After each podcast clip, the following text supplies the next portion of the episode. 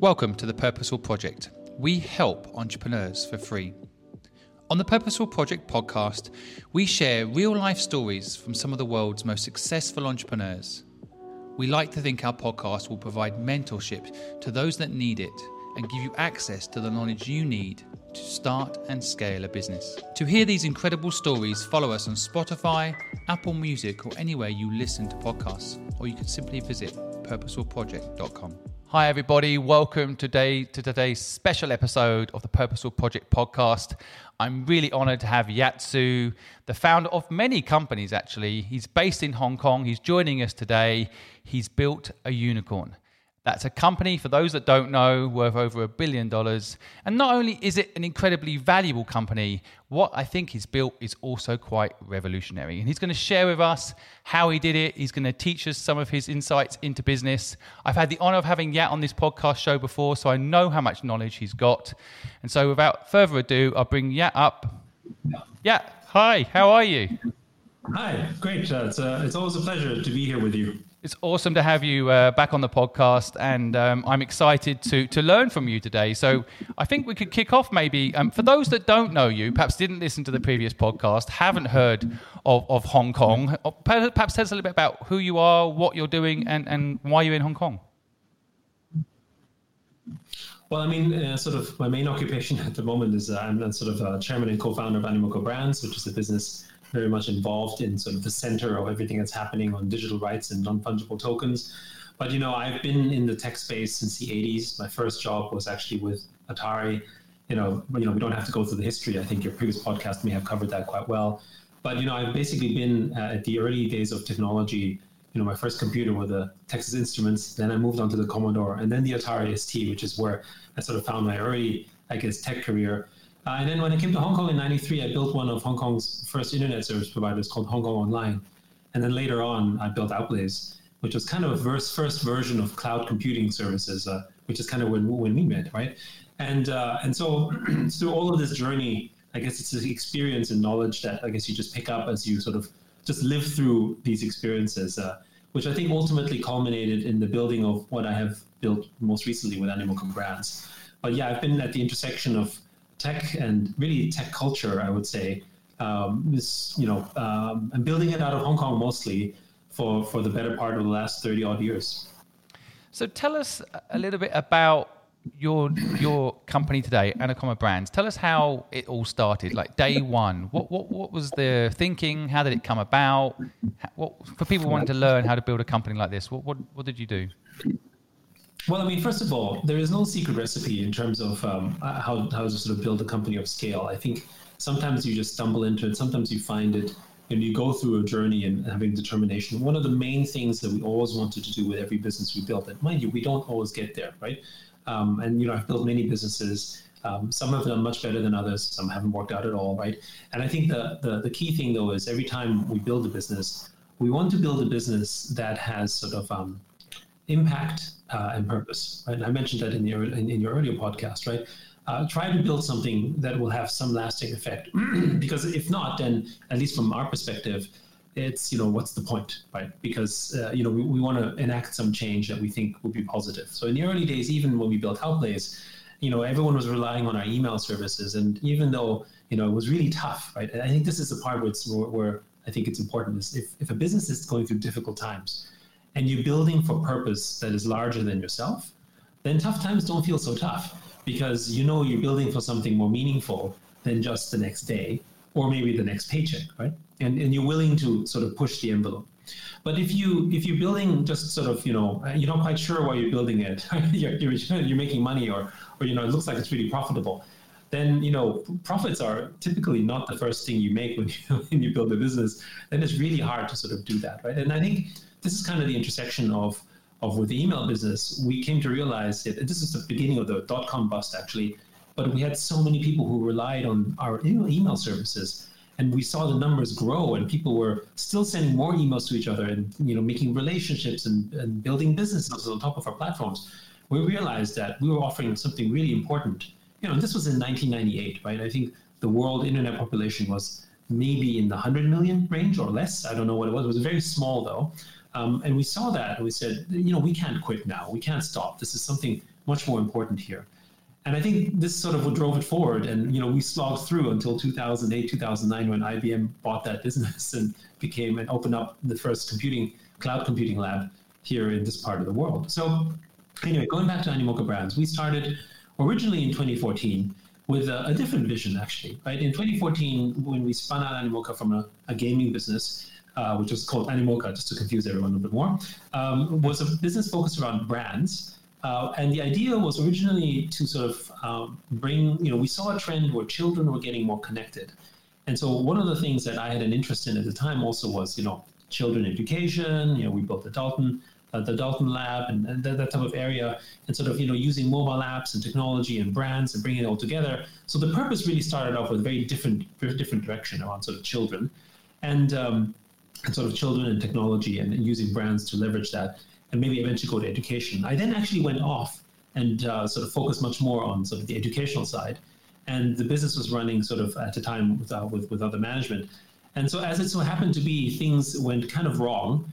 And in 2017, I came back pretty much to uh, help the business because at that point, you know, uh, you know, the company wasn't worth a lot. It was listed on the Australian Stock Exchange, really, really struggling. One of the main reasons why it struggled was, you know, in the beginning it was doing well, but the App Store uh, had completely sort of de-emphasized anything related to children, and it related to COPPA because what happened was is that uh, uh, sort of the Children Online Privacy Protection Act in the U.S. decided that apps were not necessarily good things, and they basically started penalizing everyone that was doing stuff in the area, even if they were educational focused. And we were dependent on the platform, which was you know Apple mostly and Google, and the, in the beginning they were telling everyone make build apps for families and children and a big family section. And then when COPPA said, hey, this is going to be a problem, Apple actually completely de-emphasized family and today, when you try to look for the kids section in the App Store, you have to go several levels deep. And you know, you have a strong background in, in, in, sort of technology marketing, and you know what that means for discovery. Basically, your your business was toast. And so it just basically gradually declined because Apple decided to defocus on a children and kids emphasis as to not sort of attract the sort of potential regulatory issues that sort of children focused, you know, gaming, entertainment may may bring, right? And so so that was the net outcome effect. And uh, I, I, came back in, restructured the business, and I ended up um, sort of uh, as I as I was really looking at sort of you know what to do with the business, I had made actually originally a personal investment in a company in Vancouver that was ultimately involved in building this little thing called CryptoKitties. And we made a decision at the time that you know what, actually this company, what this business is doing, that's the future. Um, and we saw something greater, like a, like the purpose that was very very important. Sort of that sort of the light bulb went off and decided that we're going to put this into Animoca Brands as a platform because it owned the brands and also that we thought it was the right thing to do. And so I basically sort of took the reins of that business and, and sort of grew grew with an emphasis on non-fungible tokens, um, sort of from really late 2017 up until today and continuing. And we think we're still very early in that journey. Um, and so so that's how that started. So you know the lesson really is it was really serendipity, circumstance, right? um, and, and, and, and the desire to do something important and good, but not necessarily knowing what that was in the beginning because it was sort of a, but, you know, I think, you know, if I reflect back, if our gaming business was doing quite well, right, and things were growing, then maybe the whole opportunity around non-fungible tokens would come much later to us because we, um, you know, we didn't need to change, right, which is the classic sort of incumbent struggle. So I think it's a bit of everything, right? It's not it's not a you know uh, it's it's uh, but when we saw non-fungible tokens, we really we really saw wait this is going to be so meaningful in, in so many ways. So, so for those listening, I mean, if you haven't heard of NFTs at this point, I don't know where you're living exactly, uh, but everyone's probably heard of it. But I certainly feel like in 2017, I, I hadn't heard of it personally. I mean, I feel like it's in the last 12 months it's become I think every other sentence has blockchain or NFT in it. But uh, but you're ahead of your time yet again, yeah, which is which is just typical of how you operate. But tell me, how did you know that that was the future? What what what made you realize that? Was there a, was there an aha moment? What exactly was it that made you realize? I think I'm only realizing it now. Is kind of what I'm saying. So how did you realize it back in 2017? Well, I think the realization came when we really saw CryptoKitties, which is you know one of the sort of elements where I think many of us in the NFT space sort of saw the light, the sort of uh, light bulb moment when we saw CryptoKitties. And what CryptoKitties was really, in and of itself, wasn't necessarily spectacular, right? It was essentially sort of the breeding of digital cats that make more cats, right? So from a, from the outside, it's like, well, it's digital Beanie Babies. What's so great about that? And that's obviously sort of the surface, and you know, you could trade them and all that kind of stuff. But the part that was really fascinating was that one, the game company, or in this case, Axiom Zen, later to become Dapper Labs, which you know we were fortunate to be be one of the early shareholders. Um, they uh, don't have any ownership of these assets. In fact, once they sold them, the assets were owned by the players or the users, and they were in control of the supply and demand because they were the ones breeding those cats. And so the consequence was uh, so that, that was the first consequence, which was that actually the, the, the studio behind it has essentially given sort of control over the supply to the players. So that was kind of an interesting element there and created a dynamic of community. Right? So that's the first one. But the second one was the aspect of non-fungible token is it introduced digital scarcity. And so digital scarcity is a big problem because we don't have that, right? I mean, Web 1, Web 2 was the opposite of scarcity. It was abundance. It was making everything the same and copyable and that's why we had this incredible distribution of, of knowledge. But it also cheapened that knowledge. It cheapened the value of content to the point where we, we nobody could make money from content anymore. You know, like nobody on Spotify, for instance, could make money making incredible content. They had to make concerts or they had to do endorsements. And making content was simply a promotional thing for you know other things, which was kind of ridiculous, right? Uh, and that happened because of the fact that you didn't have ownership of that. And non-fungible tokens actually introduced that element of scarcity.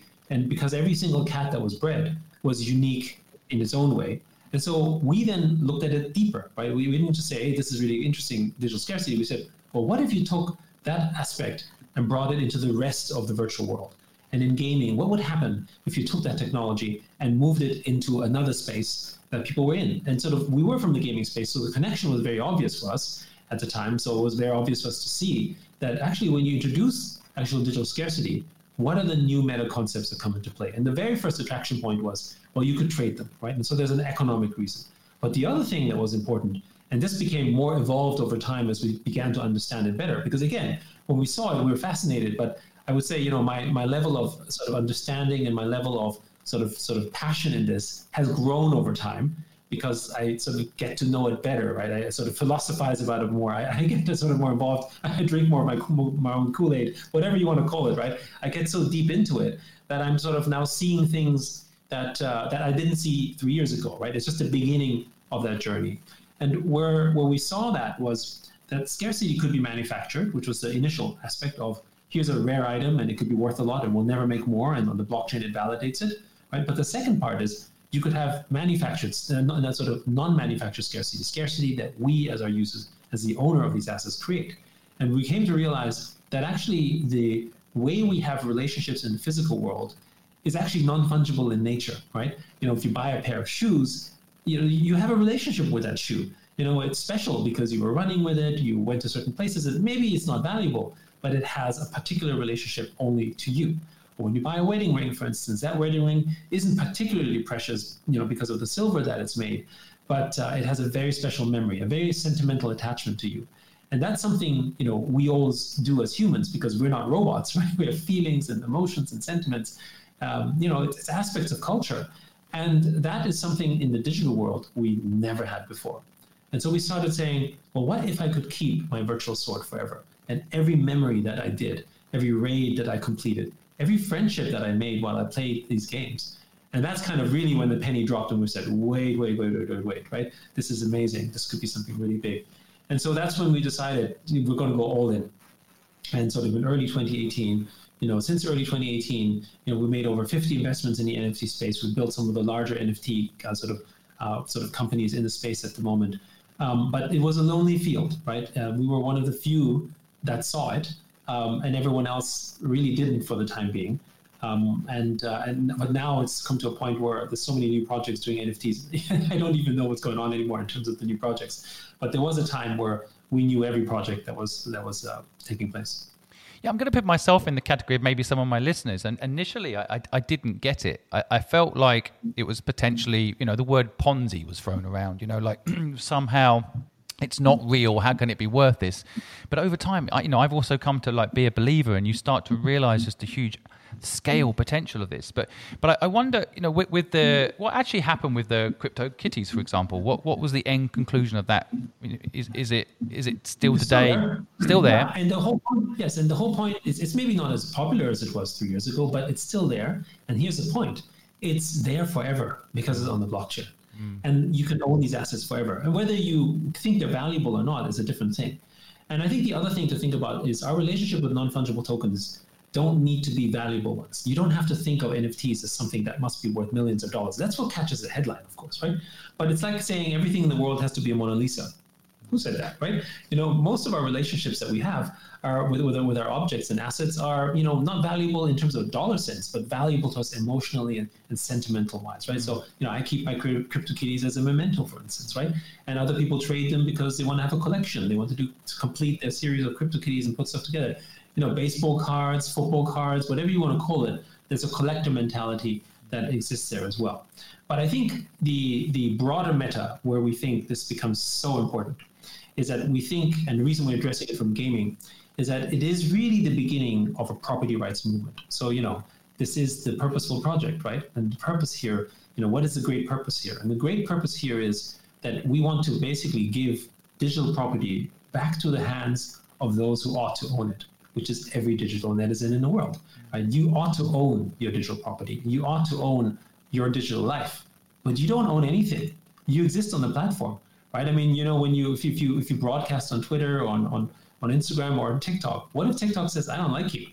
You're toast, right? And what rules do you have? Is there a judiciary? Is there a legal system? Is there some kind of appeals approach? Actually, there's nothing, right? If you get banned, you're banned, and you got to, and unless you know someone, you know, um, you're you're you're out of luck, right? And that's the digital world today, right?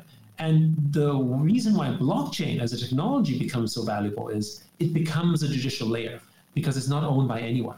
You know, that asset ownership is now validated in a system that is owned by many, actually by millions, in which nobody can alter that. That's why when I send you a Bitcoin, it is a real Bitcoin. Value aside, I know I own that Bitcoin. And no Facebook and no Amazon or even government can say, I want to take that away from you. Right? That, that is truly yours. And that property right is the foundation of all rights, right? In terms of when you think of us as a sort of people, as a community, right? If we don't have property rights, then what does democracy mean? What does Bill of Rights mean? What does human rights mean? Nothing, right? If I don't, if I can't own my basic property, right?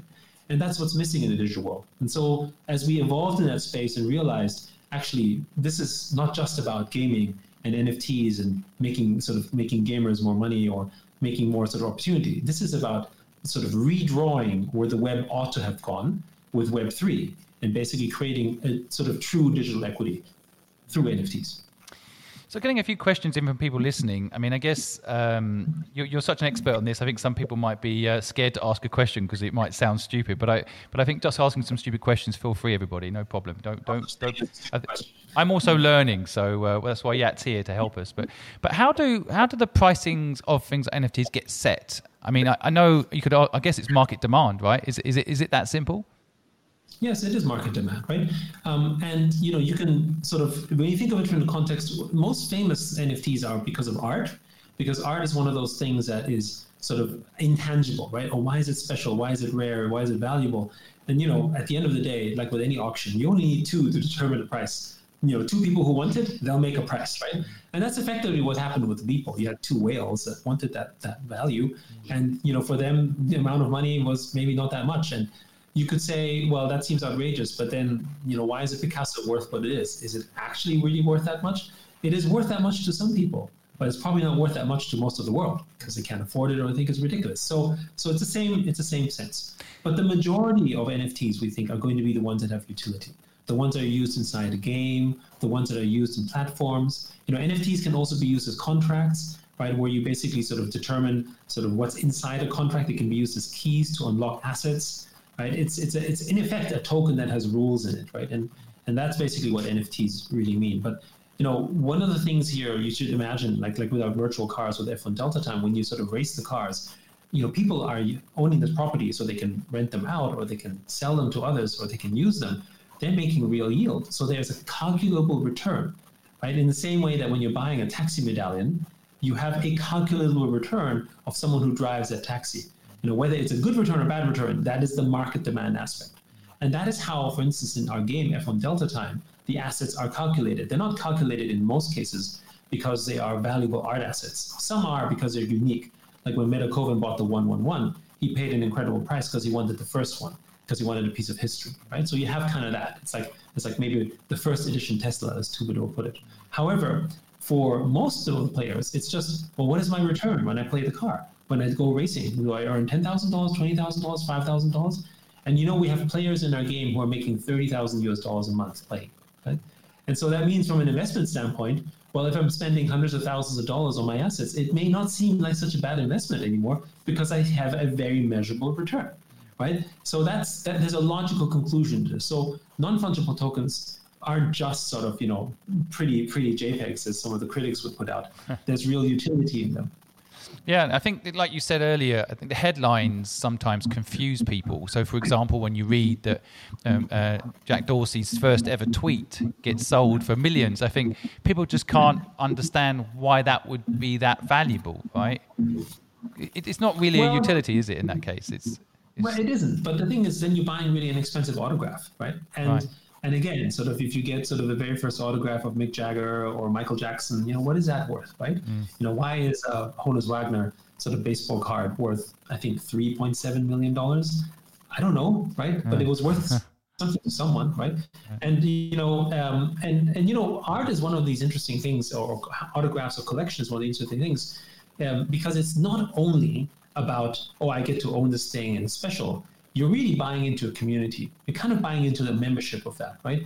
Which is the same thing with art. When you're buying a Picasso, are you buying just the one Picasso? No, you're a club of Picasso owners now. That in itself has some kind of status. It's not just because I own a Picasso and I love the oil canvas that's on it or something. That could be part of it, but you're part of that club. You know, our relationship with brands isn't one that is based on pure value calculation. Our brand relationships that we have that we love comes with the association that the brand delivers. Why do I prefer Adidas to Puma to Nike to Asics? And they're all shoes, and honestly speaking, you know, when you think of the pure utility, they run pretty well. all of them are pretty good shoes, right? However, some swear on Nike and some swear on Asics. Why? Because of what the brand identifies. So when I buy an Asics shoe versus a Nike shoe, I'm choosing to be part of a community our relationships with our clothing, for instance, is a great example of that. You know, why is Gucci worth as much as they are? Honestly, the fabric is probably not worth that much. I personally like my, you know, like Bossinis and Giordano's, right?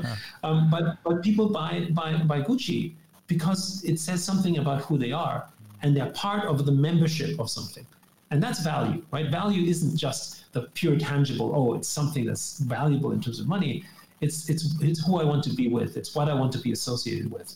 and that's the power of non fungible tokens. I think that the relationship and the emotion that you're talking about there is, is actually an undertapped element of what brand is. I mean, brand is just an emotional attachment in, in general. That's original Absolutely. thinking, isn't it? I, ju- I, just interviewed the founder of Reebok. Uh, he's he's um, the shoe company. He's, he's, 80, I think he's 82 now, and uh, he was just talking about the emotion he has every time he sees someone wearing a, a, a Reebok shoe. And uh, we, we, were talking about whether or not in the future people will own digital shoes. You know, whether that will be uh, you know on their avatar for, for example, because because that, that, plays another part, doesn't it? I mean, there is a digital universe. You have a digital profile. That's all going to play yeah, a part, right? Absolutely. Yeah, and they're all moving into that space. I mean, Nike is doing it now. Other other shoe companies are definitely looking uh, at, at sort of launching um, sort of uh, digital fashion wear because right. again, it's just attaching themselves into the metaverse. Mm. Now, I know you're very passionate about education, and I know you do a lot of work in this space. So, how is NFT going to play out in the education space exactly? Well, a lot of ways, right? So first of all, we think non-fungible tokens is going to be everywhere, right? So let's just talk about, let's just step back and say, well, what is the future going to look like with non-fungible tokens? And then we can talk about why education on this is so important. First of all, we need to reclaim our digital lives. One of the reasons why we don't value our digital lives the same way we do our physical ones is because we don't understand how to value it. and that's the issue right now. That you know, it, what's what's one of the important things in, in digital digital life is your privacy and your data ownership. And intellectually, we all say that's important, right? If someone says, "Is your privacy important?" Why? Of course it is. Then why are you using WhatsApp and why are you using Facebook still, right?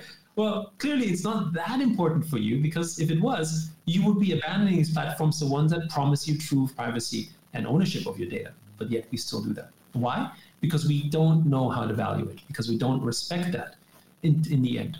And that's the problem because when I get my data, I can't do anything with it. But if I give it to Facebook, they mine it and they create all the information and create the networks of that information and that network intelligence they then sell, ironically, back to you. Right? This idea that the retargeting is, in one hand, you could say genius from, from Facebook standpoint because they're reselling what was really yours back to you, right, for a so-called discount price. But the other way to look at it is actually, you know, I don't know, is it highway robbery? It's, it's kind of the equivalent of, you know, back when the British were basically sort of um, buying the cloth from India, re, um, uh, producing it in, India, uh, in, in, the UK, and then selling it back to the Indians, to people in India at a premium, right? That was the whole economy. It's completely exploitative. That is our relationship with the platforms. Now, why is NFTs important? It's because NFTs give us this idea that digital property is actually worth something. Now, whether it's worth $100, $1,000, or $10,000, you know, the value aspect isn't as important. But you know what? If you own a digital asset in a game or a sword or anywhere like a virtual land, like in our sandbox game, you know, those, those lands are selling for half a million dollars and they have real value and real utility. Well, actually, it's worth fighting for now, right? My digital ownership of this land is now valuable. Imagine if you bought a real estate in London and then the government went back and said, actually, we're going to change land reform. Sorry, none of you own anything. You'll fight for it. It's worth fighting for that. And how and what is the mechanism of fighting for it? Well, you need democracy, you need rights, right? You need you need a, a you need accountability and governance that will protect your rights, and that is essentially the basis of it. But if you don't own property, if you don't own sort of the base worth protecting, then democracy may be meaningless. You know, you why should I even bother? Because it doesn't matter whether I own whether whether I fight for it because I have no value from it. And so by gaming becomes the tip of the spear, is because we already exist in the gaming world with all of those virtual assets. Right? We're already paying all this money. We think we own it, but in fact we don't. And so starting from that base, we can educate, you know, billions of people who are playing games who already have a relationship with virtual assets that is one of ownership and tell them that's not real ownership. In fact, it's rental. But imagine if you had real ownership, what would it mean? And that's it. That's the idea, right? I mean, you know, things like property rights and freedom and human rights are actually ideas, right? And they mushroom into something greater because you realize, wait, that is such an important thing it's worth fighting for. Because the meta after that is when we think owning our virtual property is worth fighting for, then we'll fight for data privacy. Then we'll fight for things that are important for digital lives. Then we want our digital data and we won't give it to Facebook or we won't give it to the platforms unless we get what's right for us. Right? So that's the thing. So why does education play into this? Because education is the area where we have to start telling younger generations who are already in there what that means. The other thing is when you have ownership of these assets, right? Our children are all playing games, and all of them who are playing games are already having a relationship with virtual assets in some way. What they're really learning at a young age is about money, it's about value, is about property rights. And what better way to teach uh, sort of our children about what's important than uh, than doing it at a young age? Because we don't teach that at school, right? We don't teach our children about economic systems, about value, uh, in terms of you know. By the time that's why when they go to college, they get fleeced by banks and by credit card companies, pay high interest rates because they don't know any better, right? Why should our children not go to college and already have a portfolio or know how to balance their books or actually have investment income? Right? Capital is one of the biggest problems, one of the biggest inequity issues in the world because you know the people don't have it Right? Labor isn't worth that much anymore because of the fact that of AI and everything. That's all sort of you know, making labor cheaper and cheaper and less valuable. But capital is what you need, and there's a whole new layer of digital capital that we ought to be owning. That's kind of broadly sort of the promise of you know Bitcoin at the start, and sort of Ethereum and so on as well, that you can own sort of that digital capital. But the broader context is that actually you need to own everything digitally, and, and it's it's really yours, right?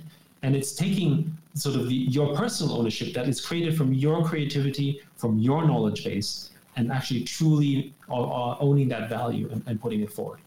And that's where education plays in because if I'm playing these games and learning about value and learning about property rights, by the time I'm older, I know it's valuable and I'll fight for it. Mm. And that's that's uh, that's perhaps more fundamental than anything else.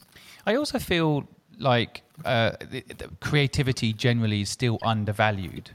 You know, I, I feel like pe- people if, if, if even today, and I, I'm, I'm, in, I'm I've spent a long time in Hong Kong, as you know, but I'm now in London. It's a very artistic city, actually. Lots of lots of creative people here, but it's still very much seen as oh, you know, they're an artist. They know they're not making any money, sort of thing. And then oh, look, you know, he, he, he's in finance. He's he's you know he's working in the city. He's making loads of money. You know, like somehow values still the creativity side. Do you think do you think NFTs and, and, and the future is going to give creativity finally the value it deserves? Absolutely. And in fact, I think if anything, it redraws uh, the fact that creativity and individuality is much more respected than it is today. You know, you take a look at a platform like Spotify, you know, wonderful in the sense that it's made music available in, in broad ways, but terrible for diversity of music. You know, I grew up in Austria. I have an actual classical music education. I can't use it to listen to classical music because I can't find anything because because everything is badly organized. Because perhaps most of the people who listen to Spotify or maybe the owners of Spotify don't particularly care about classical music and it's de-emphasized, right? And actually, you know, I think a lot of people would appreciate more classical music if there was a proper way of indexing it. And Spotify doesn't do that. And it's not going to put money into it because it doesn't make sense for that. Because they're trying to appeal to the largest denominator, not to the niche factors that are out there. But actually, if you pull together these niche communities, which is what the original internet was so good at, you can unlock that value right? Because actually, you know, uh, you know, millions of users in one platform is big enough actually to to make a very very strong, compelling business case. But in the world of platforms today, you can't do that because you'll get crushed by the big guys, and so that hurts creativity. And the other thing is this, uh, you know, and, and there are several people out there saying, you know, oh, you know, crypto isn't great, NFTs aren't great because sort of it makes it speculative and there's money involved, and artists and creators should only focus on being creative. I say bullshit, right? And the reason why I say bullshit is it's because creators don't understand about money and value that they get taken advantage of every single day, right? They sign contracts essentially where they get abused, right? They get their rights taken away because they don't know how to understand the law, right? And so by saying this convenient excuse by saying, oh, you shouldn't know about this stuff because you need to focus on being creative, the business person who deals with the money aspect inadvertently, because of the human nature that many people have, will take advantage of you. What's the best way to defend yourself? It's knowledge, right? And so you need to, you, they need to know this, and NFTs deliver that. And also, you know, now it redraws that, that scene. If I sell an art that I've made, now it's standard that I, as the original artist, should be getting a cut of every single sale. Right? I mean, that completely changes the way that you think about sharing with an artist. But you, as the ultimate buyer of the artist, that satisfies you because you're like, hey, that's great because I bought this art and I know that whatever I paid for, a portion goes to the original artist.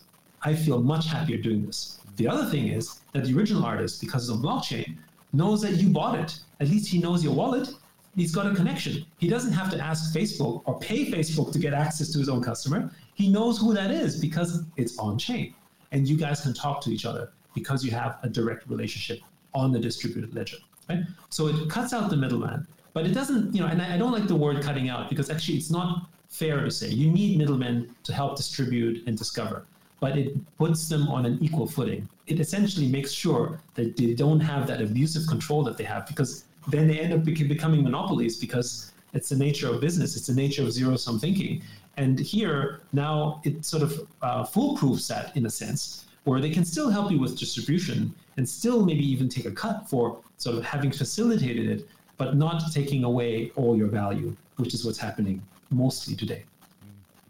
I'm enjoying some of the comments. People, you know, saying this is just amazing, and then one person says, "This is this is uh, really hard to understand. This is over my head." And I'm thinking, that's why Yat has a billion dollar company, and you do not yet have one, John. You, know, you have to. I, I, even myself, I'm learning from Yat. I've been following NFTs for a while and learning, I, I, think, uh, how it works through Yat. And I think that actually making yourself aware of the opportunity can change your life.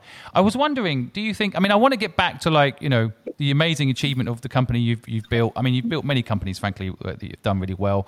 But the fact you've just raised uh, 800, oh, 88,888,888 dollars, which for anyone not in Asia, um, maybe you don't realize why that number did you raise, but it's a lucky number eight, right? But but I want to get back to that in a second. Just before we go there and talk about, I want to talk about how you raised that money because I think a lot of people could learn from you about that process. But just before we go there, I just wanted to make sure. I, I wanted to ask: Do you think things like, um, you know, let's say Facebook? I mean, they must be thinking about this too, right? I mean, are they going to have to disrupt themselves to get into this space? I mean, I know they tried to get into crypto, but that hasn't managed to happen, right?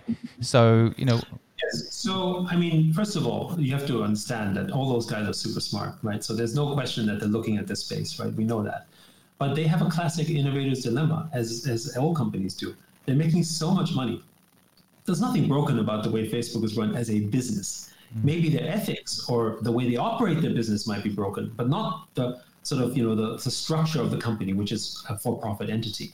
And from a for-profit perspective, you would say it's working just fine. So why change anything? And that is the innovator's dilemma. They can't change that so easily unless they disrupt themselves. You know, people say, "Oh, but Apple disrupted themselves," but people forget that when by the time Apple disrupted themselves, they were already almost bankrupt, right? right. Had nothing to lose at that point. Yeah. Exactly. So there was nothing to lose, right? Mm. But if you're Facebook or if you're EA or whatever, you have a whole bunch to lose, right? right? So you have to be careful around that. And actually, that's been the history of innovation. And that's the opportunity for companies like ourselves and others in the space to, to emerge. Mm. Because otherwise, if they were always able to disrupt themselves, then there would be no new innovation from you guys because they would always basically just do it, right? Um, I, so I think I think that's that's that's a that's a big thing. But they're definitely looking at it, and the way I think of it is that they will be forced to move into it uh, eventually because of necessity, not because they want they, they really they really want to. I mean, the other side is it, and that's that's the funny thing about history, isn't it? People always think, "Oh, it's too late for me. Google's already there," or "It's too late for me. Facebook's already there." And, and time and time again, these big organisations, Kodak, for example, you know, such an old story, but you know, still relevant, isn't it? That that something will come along, and I think this is it. I think this is the disruption to all the big boys that can't potentially uh, change. And so, as you say, it's a great opportunity for, for businesses like yours to come in and know what needs to get built and build it from the ground up as opposed to them that need to kind of convert their old business and try to make it a new business. But it's why why did Facebook have trouble getting its cryptocurrency going? I mean, clearly they tried, right? Scale might be a problem. Yeah. In the case of Facebook, uh, Libra, which is the Libra case, it was really trying to sort of just be a cryptocurrency. So it wasn't really trying to do what we're doing uh, or what generally sort of um, sort of blockchain is doing. It was really, you know, they they saw the opportunity, they saw the situation, and I think they said, you know, we need to be a part of that. And frankly, and this is the part that's always dangerous. When you're the largest platform out there and you might be the one that uses your infrastructure ahead, it's actually one way in which you could arguably control the ecosystem, right? If everyone ends up using a blockchain that was built by Facebook or by Amazon or Google, whichever you call it, and suddenly it became the de facto standard, we then actually end up getting sort of back into the platform sort of platform mm. story, right? That's and, and and so that's one way to control it. But you know, Fortunately, that didn't happen, right? And actually, it was generally sort of halted mostly by Congress because they were already wary of the awesome power that Facebook had because of its effect on uh, sort of media and you know fake news and everything else. That they were very worried. Well, what happens if the value system and money systems end up being potentially controlled by someone like Facebook? Actually, that would be even worse because they would arguably have more power than the government. One may argue, except of military, that Facebook already has more influence than the government, right? Mm. So, so I think that's that's that's you know a matter of national security, and I think they they certainly looked at it from that lens. And aren't they a bit? Isn't hasn't that ship sailed though? I mean, they, they, I, am shocked that they had the ability to recognise stopping Facebook on the cryptocurrency was the right move. I think they've already missed the boat though because it's already influencing elections. It's already been manipulated um, in that way. Well, in terms of controlling, you know, what's happened with Facebook and so on, and the influence that online has, I mean, it's a it's a result of that, right? Which is mm. the fact that we can no longer process all this information, and we've come to rely on platforms that are not subject to effect, effectively the, the rules that we grew up with mm. because they're private enterprises. So this sort of dystopian idea of oh the future is controlled by corporations. Actually, we're here already. Right. It just isn't happening in the physical world. It's in the virtual world where all of this is happening and is influencing the world in physical ways, right? Uh, so, so, so by the time Libra came about, uh, the wariness of Facebook was already sort of there. You know, if maybe you know Facebook was building a cryptocurrency five or seven, five or six years ago, maybe it wouldn't have been as big of an issue. But you know, it was uh, definitely a big, big issue when they put it um, um, put that forward. Mm. I, I think the one important thing is, you know, when you're building businesses, and this is ever more important today than it was before, is that this new wave of businesses that are being built is about what's better for the customer, right? And and sort of and you know even when you think about Google's early slogan, sort of I think it was like "Don't do evil" or something, right? It was very much the intention of building a business that it was going to, at its heart, be a good company and sort of serve the community that they were serving, and that was the basis of it, right? You know, people don't build businesses thinking that it's going to be something that um, is going to hurt people, right? Nobody nobody wants to to do that. Uh, and uh, but eventually, when you become a monopoly and we become too large, then uh, then you start sort of getting to this area where you want to protect what you have, mm. and and suddenly you start getting you know out of need, protective, build build walls around you, uh, becoming not inclusive, right? Excluding people that might be competitors. I mean, how many businesses have been sank because you know Google didn't like them, or Twitter basically deplatformed them, or Apple said I don't like it. I mean, and how many lives were affected through you know, unilateral decisions that in the physical world, if that happened, you know, the government can go down and say, you know, mate, you can't run that shop here anymore. It's going to shut down. I think these institutions, these institutions have lost their, their their ability to bite back, haven't they? Because I mean, I feel like in the Standard Oil times, you know, the the oil giant, you know, one company owns it all. Let's split it up. It's not allowed to be a monopoly anymore. They all went on to be massive companies in their own right. So even you know, breaking them up didn't make any difference. But I don't feel like they, they I mean, social's still not regulated, for example, is it? I mean, it's correct. Yes, I think the original idea behind antitrust was to take care of that, right? But I think antitrust has lost its effect because the pace of innovation and technology is so rapid that you can't, you know, the judicial structure that was meant to protect people was too slow mm. for the pace of innovation that's taking place. And so they can't handle it. So you need a new infrastructure that can keep people accountable. But you need a new system of truth, mm. a new way in which you can be accountable. Mm. And that's why broadly, you know, NFTs aside, why the promise of blockchain is so fascinating. Mm. Because actually now, through the distributed ledger, you have a form of truth that is immutable, right? Even if you if you lied, it's there. If you say the truth, it's there. The root is all there. And that's the point about why blockchain becomes powerful because it scales. You know, people talk about, oh, it's slow to process, but it's still faster than a wire transfer, right? right. It's still faster than me having to check the records of where it came from. You know, if I see something on the news and it says CNN said this, how do I know it's true? Actually, I don't because because I can't tell anymore what's real or not. Yeah, I think that's a big problem in general. I mean, that's that that that, that and even if it's mm-hmm. true, it's it's their version of the truth. It's not necessarily Correct the absolute truth. Yeah. I mean, I, I think I could just, you know what? I, I think I just miss sitting sitting with you and, and, and, and debating this stuff because it's literally a fascinating subject I could talk about forever. And I'm conscious that uh, it's very late for you in Hong Kong. You've had a long day and I don't want to keep you forever. But I just wanted to uh, pull it back to, to um, for my audience to learn and, and for those folks listening in Hong Kong to learn, you know, how you raised this amount of money? I mean, what? I just imagine the pitch. You know, what? What? How did you? Was it? Was it easy? Was it literally like, hey, listen, uh, NFTs are the future, uh, and, this is what we're doing, and people went, here's here's all the money you need, or how, how did it how did it play out? So first of all, um, we actually didn't need to raise that kind of money um, because we, the business already at that point was doing quite well. I mean, again, as you said earlier at the start you know, if you haven't heard of NFTs at that point, then you know maybe you're hiding under a rock. And you know, our portfolios in general were doing really well, and our business was doing quite strongly. However, you know, you know, the you know people started approaching us. So typically, what happens often on unicorn raises, at least in what I've experienced, is people come to you mm. and say, "Oh, you know, we'd like to raise some money," right?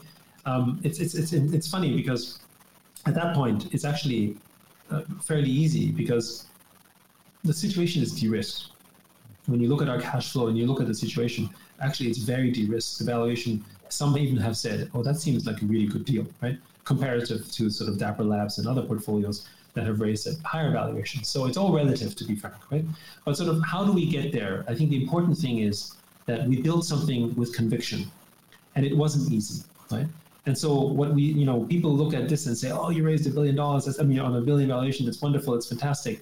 But, you know, it was battle scars of time that got us to this moment, yep. right? You know, we, we didn't just get deplatformed by Apple in earlier days. You know, we got delisted from the Australian Stock Exchange because they didn't like the fact that we were dealing in crypto, and they said we don't like that. So one year ago, we were delisted from a stock exchange, Man. right? And and uh, and you know because they were nervous about the fact that we were dealing in NFTs and it was tokens and it was maybe an ICO and it was weird and it's just just it wasn't appropriate. You know, um, so we went through all of these sacrifices, right? And again, if you're building something that you believe is greater than you and that is purposeful, then you will persevere towards that mission. And eventually, what happens is those who see, you know, we were also blessed by the fact that we did have not as big an investor group, but investors who supported our mission. And we're grateful to them because they saw our vision and said, this was worth, worth backing. And maybe the moment hasn't yet arrived, but it's worth backing, right? And we want to see this future, so we'll support it. Because you know what? It's not just about money, right? So you want to bring with you investors who don't want uh, sort of who don't do it just for return. You know, everyone wants to make a profit. That's okay, but you can make purposeful profit too, right? Mm-hmm. And the best investors are actually the ones who are mission driven, mm. not in terms of oh I need to invest only in something that is a social good. More about okay that's a that's a vision worth worth, worth building out, and I'm I'm there for you for 10, 20 years or whatever until you make that happen. You know everyone says that about the best VCs. It's true, right? Or investors, right? They they're there to back you all uh, sort of along the way. You know I think we have a perfect stock exchange example of that. It's called Tesla right on the basis of sort of the, sh- the pure fundamentals of the business certainly you know what is it six months ago Tesla, in and of itself, probably in fundamentals wouldn't be worth as much, which is why everyone tried to short it, right?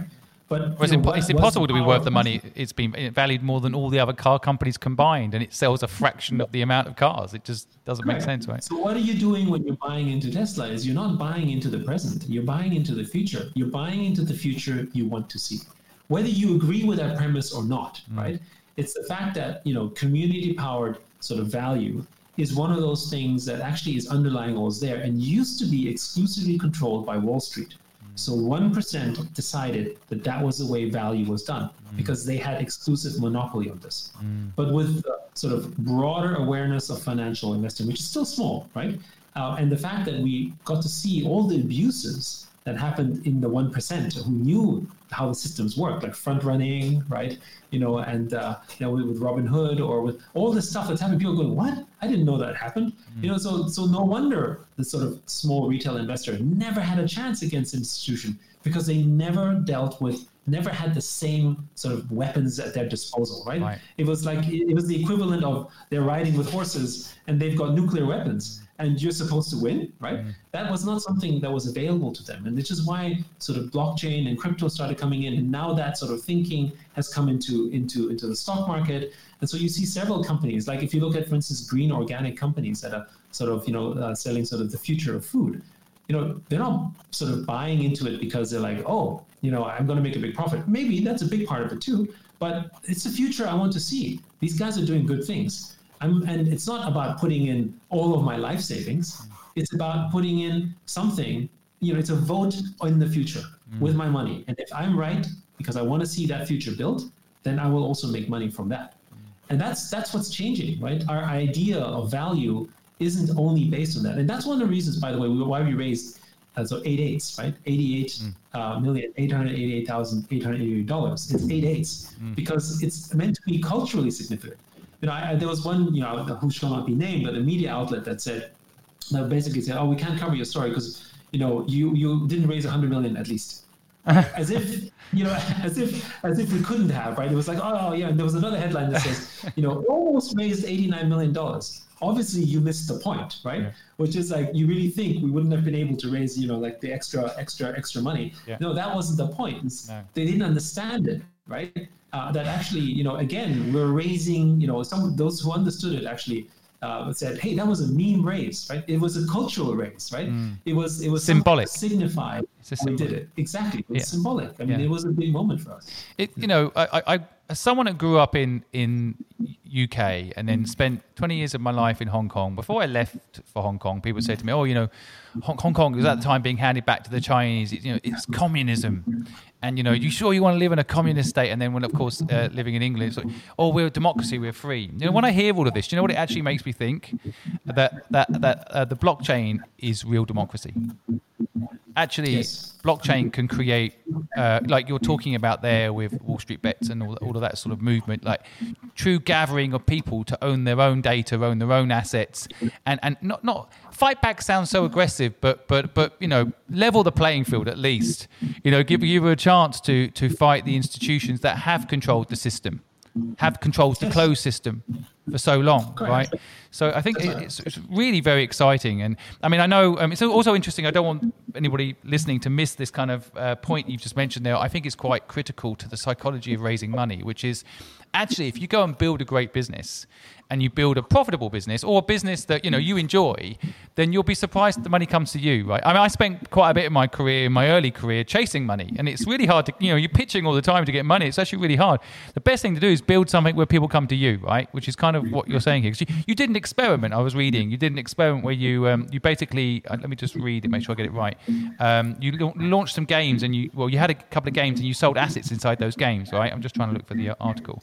Um, but that was that was more was that a test of your model? Ah, yes. So this was an interesting one. I think you're talking about the tower token. Exactly. Crazy Defense Hero. Exactly. Yes. And so the, the, the, the, and this was sort of the way you have to experiment and do stuff. And what we decided to do is we, we made an experiment for a game that, you know, was, was actually doing quite well. Um, how do we create, how do we succeed in creating an inflationary game economy, which is what typically games are, and give ownership of that game to its players through a token mechanism um, which would be valued, thereby earnable by the players because they're spending time in the game through play to earn, who can then can sell that vote to whoever wants to direct the future of that game. So the idea was, how do we create a system where the people who play the game can be rewarded for the ones who want to have a say in the game, right? Essentially, democracy, you could say, inside the governance of the future of the game. And the grand experiment was that if we succeed in doing that, you know, the, the, the flip side is most people will say, well, I don't care about what goes on in the game. I just want to make some money. So you know what I'm going to do? I'm just going to earn and farm as many tokens as I can as I play the game and just dump the tokens and take off the profit and just mine it. Kind of like in a classic exploitative sort of gold mining fashion, right? Like how people go in and mine for diamonds, sort of dig a hole as deep as they can and then move on to the next hole, right? Classic exploitation, right? And that's sort of, you know, the, the industrial way of thinking. And it could have gone that way, but actually it didn't actually people started buying into the token says I, I, I love this game i want to have a vote in this game i actually have a way of directing the future of this game. Let me get in right? And so now you know crypto volatility aside uh, you know the, the the tower token has a market cap of something like 300 million us dollars you know?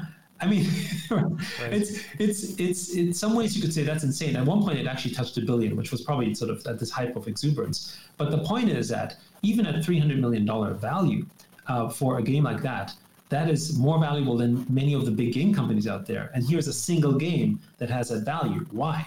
Because the end users actually want that ownership, and they chose to value that game economy at that size. They said it's worth it to me, right? And I want to have a vote in how things go. And so I'll buy that token. So people who earned a token, some sold, some didn't. Some ended up buying more because they wanted to be able to direct the future of where that game goes, right? And so, you know, our, our vision, we're not there yet, right? I mean, much of, much of this is still in development, but our vision is that every one of the games we launch and any one of them, every one of the metaverses will be fully decentralized. If you look at our tokenomics, it's all around the fact that we end up owning only 20% or less, maybe 15% of whatever goes on, and ultimately, if we, for us to see success, is that the players own everything and they run everything and they can vote for everything, right? That is success because then it will truly have a life of its own and will never die. And uh, and of course, it's a little bit like nation building. And you know, we're going to sort of sort of have struggles along the way, but that also makes it so incredibly exciting and fun. Mm. Now I know you're because I, I I've interviewed before you before, and I've, I've I've known you for a long time, so I know that you've you've worked very hard and diligently, consistently to get where you are today. So so I don't I don't take this you know, next statement too lightly. I know how hard you've ta- taken to get here, but what are you going to spend eighty eight million eight hundred eighty eight thousand eight hundred eighty eight dollars on? Well, yeah. So first of all, one of the big things we're gonna we're gonna outside of sort of expansion, you know, we've been very acquisitory. Like we bought a lot of companies in the past uh, that we've integrated into basically the Animoca Brands family, And part of the strategy here is that we're buying, you know, you know, we're buying really communities. We're buying virtual metaverses that are basically locked. They're rental economies. So maybe maybe maybe a meta way to say it is we're buying North Korean company, North Korean societies and we're liberating them and turning them into into democracies. And they all wow. love it, players. This game, this might get shut down very soon, by the way. Yeah, taken yeah, out of context, I mean, like. So, I mean, what, yeah, the, the, context of this is really that. Um, we're basically uh, sort of um, sort of liberalizing these closed metaverses into open ones, and actually unlocking incredible value that was always there. Right. One of the issues that non-fungible tokens can so not, one of the issues that game companies have, or any kind of plat, sort of uh, anything on the internet today, is that everything is permission because of the walled garden. So I can't do anything without permission on any digital object. Doesn't matter whether it's your data or some something else. Now imagine if that was true in the real world and I bought a Tesla mm. and I wanted to paint the car and I have to seek permission from Tesla to just paint my car. Mm. Or if I want to hire a driver and say, oh, you know, I want to hire a driver, Tesla, am I allowed to hire this driver, please? The Tesla will go back and either say no or they'll say, sure, but you got to pay me 30% every time you use that driver. Right? Mm. It's the platform thing, right? That's that's the digital world right now. But in order to scale it out, you need to have peer to peer. And because you own these NFTs, you can now have peer-to-peer relationships with any service provider around the world that was willing to give you service. And today, this is already happening. You know, our NFTs can be mortgaged, they can be loaned, they can be fractionalized. You know, other people incorporate it in their own games. They do whatever they want because the relationship is one with the owner of the asset, not with the platform, right? And I think this is this is uh, this is really really important into the future where we can have future ownership. And the fastest way for us to get there is to buy sort of uh, entities that already have these communities and essentially free them by delivering true digital ownership. Mm. Now, um, I, have been personally playing around with BitClout and these other um, cryptocurrencies. Now, I know um, certainly can't get into endorsing anything. That's not what we're doing here on this podcast. None of us are financial experts, but but uh, but I, I, I yeah. do. I, I, I personally really enjoyed what I think is basically the first time I've ever seen uh, in the BitClout system, almost like um, social social currency. I wouldn't even call it cryptocurrency, where you can you can almost back or support individuals. It's the first time I've seen yes. it. And and do you do you think things like BitClout are you know the, the first of many? Is this a MySpace before? Uh, you know, Facebook kind of model comes along, or, or is it is is this just generally what's going to happen now going forward, investing so, in individuals? So, yeah, social tokens and fan tokens have been around for a while, mm. uh, in sort of um, small and big ways. Some of the big ones um, are sort of you know NFT related projects like like Whale Shark, for instance, is, is, is, a big one. He's also pretty pretty dominant on, on BitClout as well. Um, and I think one of the things to think about social tokens and sort of social currency, if you if you want to call it that way, you know, Roll being a great example of that right now, um, is uh, is the fact that it's you know what blockchain and crypto does. It can value a community, and actually, if you think about it, every one of us has a community. Even your family is a community. But the value is intangible because you can't really, you know, like if, you know, if, if, if you ask me for a favor, I don't go to you and say, oh, sure, that'll cost you sort of, you know, five tokens or, or five, five dollars or a hundred dollars for that favor. You know, we just agree on it because, you know, we're good friends and we help each other out. And so we've already created a value system amongst us. Because you know what happens if someone asks a favor all the time but never gives one back? You stop basically interacting with them, right? It's the same thing. So the cost is there. The economic substance of that relationship is already there, but we haven't yet fundamentalized that into some kind of value system. Enter social tokens. Social tokens are designed to try to create a way in which you can sort of create a value money. And in the case of BitClout, they create a bonding curve around the value of the tokens. The more people buy it, the more valuable it becomes. In the case of uh, Roll, they're creating one where the founder of the token ends up issuing tokens and, and sort of has a market demand, essentially almost like a stock exchange of the value of the token. So, so everyone has a slightly different approach, but the idea is the same, which is that now I can sort of uh, sort of offer reward value or receive value for the relationships that I have? Um, and they don't necessarily have to be monetary. Nobody said that owning you know, like when I when I bought your BitClout, I'm not expecting to make a profit from it, right? I'm expecting that just to say, hey, you know, I have a relationship with you, and and and uh, and you know, we're friends, and we were doing stuff, you know, potentially together, and and that's my way of saying that. I'm never expecting that you know I would cash out for for for a ton of money. That's not why I bought your BitClout. Some people might, but you know, that's so, so it's the same thing, right? You know, it's it's you know, like it's like someone sends sending you a gift, or you go for dinner, or someone brings you a bottle of wine. It's just appreciation, right? And it's a way of putting that together. And we and, and that's what social tokens is really all about. That's and that's what I love about it. I feel like that's been missing from the system. It's so obvious. I mean, I, I don't want this to make this about an advert for BitClout suddenly, but but I do I do really I am kind of inspired by it. I think I'm inspired by yes. it. I feel I feel like the, the there's a, quite a lot of negativity, especially now. I guess whenever you're listening to this broadcast, it might be today or it might be a week from now, it might be a year from now. But crypto at this very moment is having a bit of a bad week, and and people are all talking about how it's a Ponzi scheme. That's the word everyone loves to use for everything that, that's having a bad week. Um, it's like every bad leader in the world is, is is Hitler at some point in their career, right? So, but I feel like I feel like right now crypto's having a bit of a tough time. But but I'm seeing incredible positivity from from these things, and I know there's always going to be every tool can be used for, for evil, right? If you want it to be, but but it's the first time I've seen that that spirit, what you've just described there. That like I can I can actually not just say thank you to someone, which I do all the time, but actually kind of not, not put my money where my mouth is, but put put some of my energy where my mouth is, you know, and, and support people and, and, and without any expectation in return, right? I mean, you're, you're, you're a prolific angel investor as well. You know, you invest in businesses, you take equity.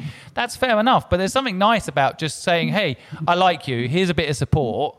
I don't need anything back right now at all. I just want to show show some love, and you know that person lifts up, does well, and and maybe at some point karma comes back to you and there's support, right? But there's that's the first time I've seen that. I mean, normally, like especially in the social environments, like I've got my social media, I'm doing all right.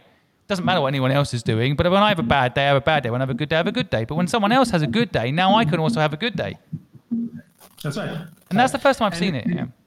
Yeah, and, and that's the power of community powered. Uh, really, that's community powered, right? If you think, mm.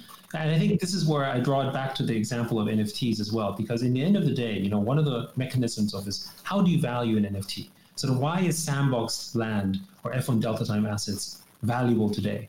Well, it's valuable because you're buying into a community, you're buying membership into that community, right?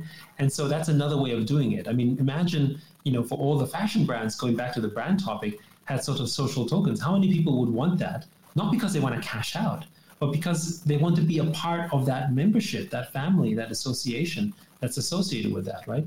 And now you can do that on an individual level with, with, with social tokens. And and so BitClout is one example, Roll is one example. And yes, it's I think it's the makings of a better future. I mean, you know, you know, we, we, we were hoping for the better future when the internet first came, and it was it was like that for probably the first 10 years. And then afterwards, it, uh, you know, there was too much information. And then the black platforms came and said, well, we'll manage it for you because you can't handle it. And then we actually inadvertently gave the keys, uh, the keys to our future to them. So it's time to take it back. Yeah. Well, um, I've taken an hour of your time. Um, I, I love talking to you. I've learned so much in, in this chat today. Um, I, I, always feel like I'm, I'm so happy when good people are, are doing things that disrupt the world because that means that new disrupted world will be better. So, yeah, thank you for doing what you're doing. And uh, I, am really excited to see what happens next. Just capping off, finishing off on a light-hearted note. Um, if you went back and gave some advice to to you know younger entrepreneurs starting out today, I mean, a lot of them are being born into this NFT world right now. There's probably been about 50 babies born just while we've been doing this podcast. They're being born into this world. But what do you think if you were starting a business from scratch today? Would, would it be Animoca Brands, or would it? What would you suggest to people if they were looking to start a business today? Well, first of all, you know, eh, I think if you look at sort of anything related to Web 3.0, I think we're so early right? I mean, people who have crypto is about 70, maybe 80 million people in the world right now. People who have NFTs is less than a million, right? It's tiny. The numbers are big mm. because we went from rental to ownership economics, but it's such an early space. And you know, I'm not suggesting that people just copy what others are doing. There's many, you know, the beautiful thing about a, a, a sort of sort of a new sort of space is creativity can be anything you want it to make, right? Uh, whether this is NFTs, social tokens, whatever that is, I think Web3, building on decentralized platforms, ultimately, right? It doesn't have to be NFTs, right? That's where I think the future should go, right? Because that's basically, you know, maybe as we sit here, maybe someone's hatching up the next social network that's maybe better than BitClout mm. as a version of Facebook that gives rights back to users. I mean, we're not building that; someone else should, right? And there's so many things you can do, right? You know, when when when when I think of the energy, when we all thought about sort of what the web will give to us back in the mid 90s, right? that's what we were thinking. Oh, we could do all this amazing stuff. And it looked terrible because dial-up yeah. was horrible. Websites looked like crap. It was just like, and everyone, when we showed it to them, they're like, what is this? Right? Really? This is the future? Right? Um, you know, we're at that point right now, right? So it does, it looks like sort of like line graphics, right? But, but, uh, you know, we're, we're sort of building towards that future. Everything we think, everything in our life is going to be redrawn on the basis of decentralization, on the basis that we have true digital ownership of everything in our life, right? Which means everything is up for grabs. Everything can change, and you have a part in making that change. So my, my mind is like, like I don't I don't think it gets any more exciting than that. Fascinating, yeah. And I think if you if you could just um, you've got to really sit and think about what's possible. And when you do, I think your head explodes. I mean, I did it this morning because I knew I was talking to you. I sat there and thought to myself, what how what how could this all play out based on what you're doing? And, and a little bit of my brain did explode. It is just incredible the potential, isn't it? Well, yet um, again, thank you for sharing your knowledge and appreciate you so much. Keep doing the great work. I know that, uh, that, that, there's a big event going on in Hong Kong at the moment, and um, you're you're one of the stars. I know you're a very humble person. You wouldn't like me calling you a star, but you're one of the stars in Hong Kong. Not only have you been supporting startups there, investing in them, helping them, mentoring them, you're now not only uh, you're leading the charge yet again when it comes to a revolution in, in how the world works. So yeah, thank you for being you. I hope to have you back on the podcast very soon. It's a pleasure, and thank you so much for having me. Great to see you.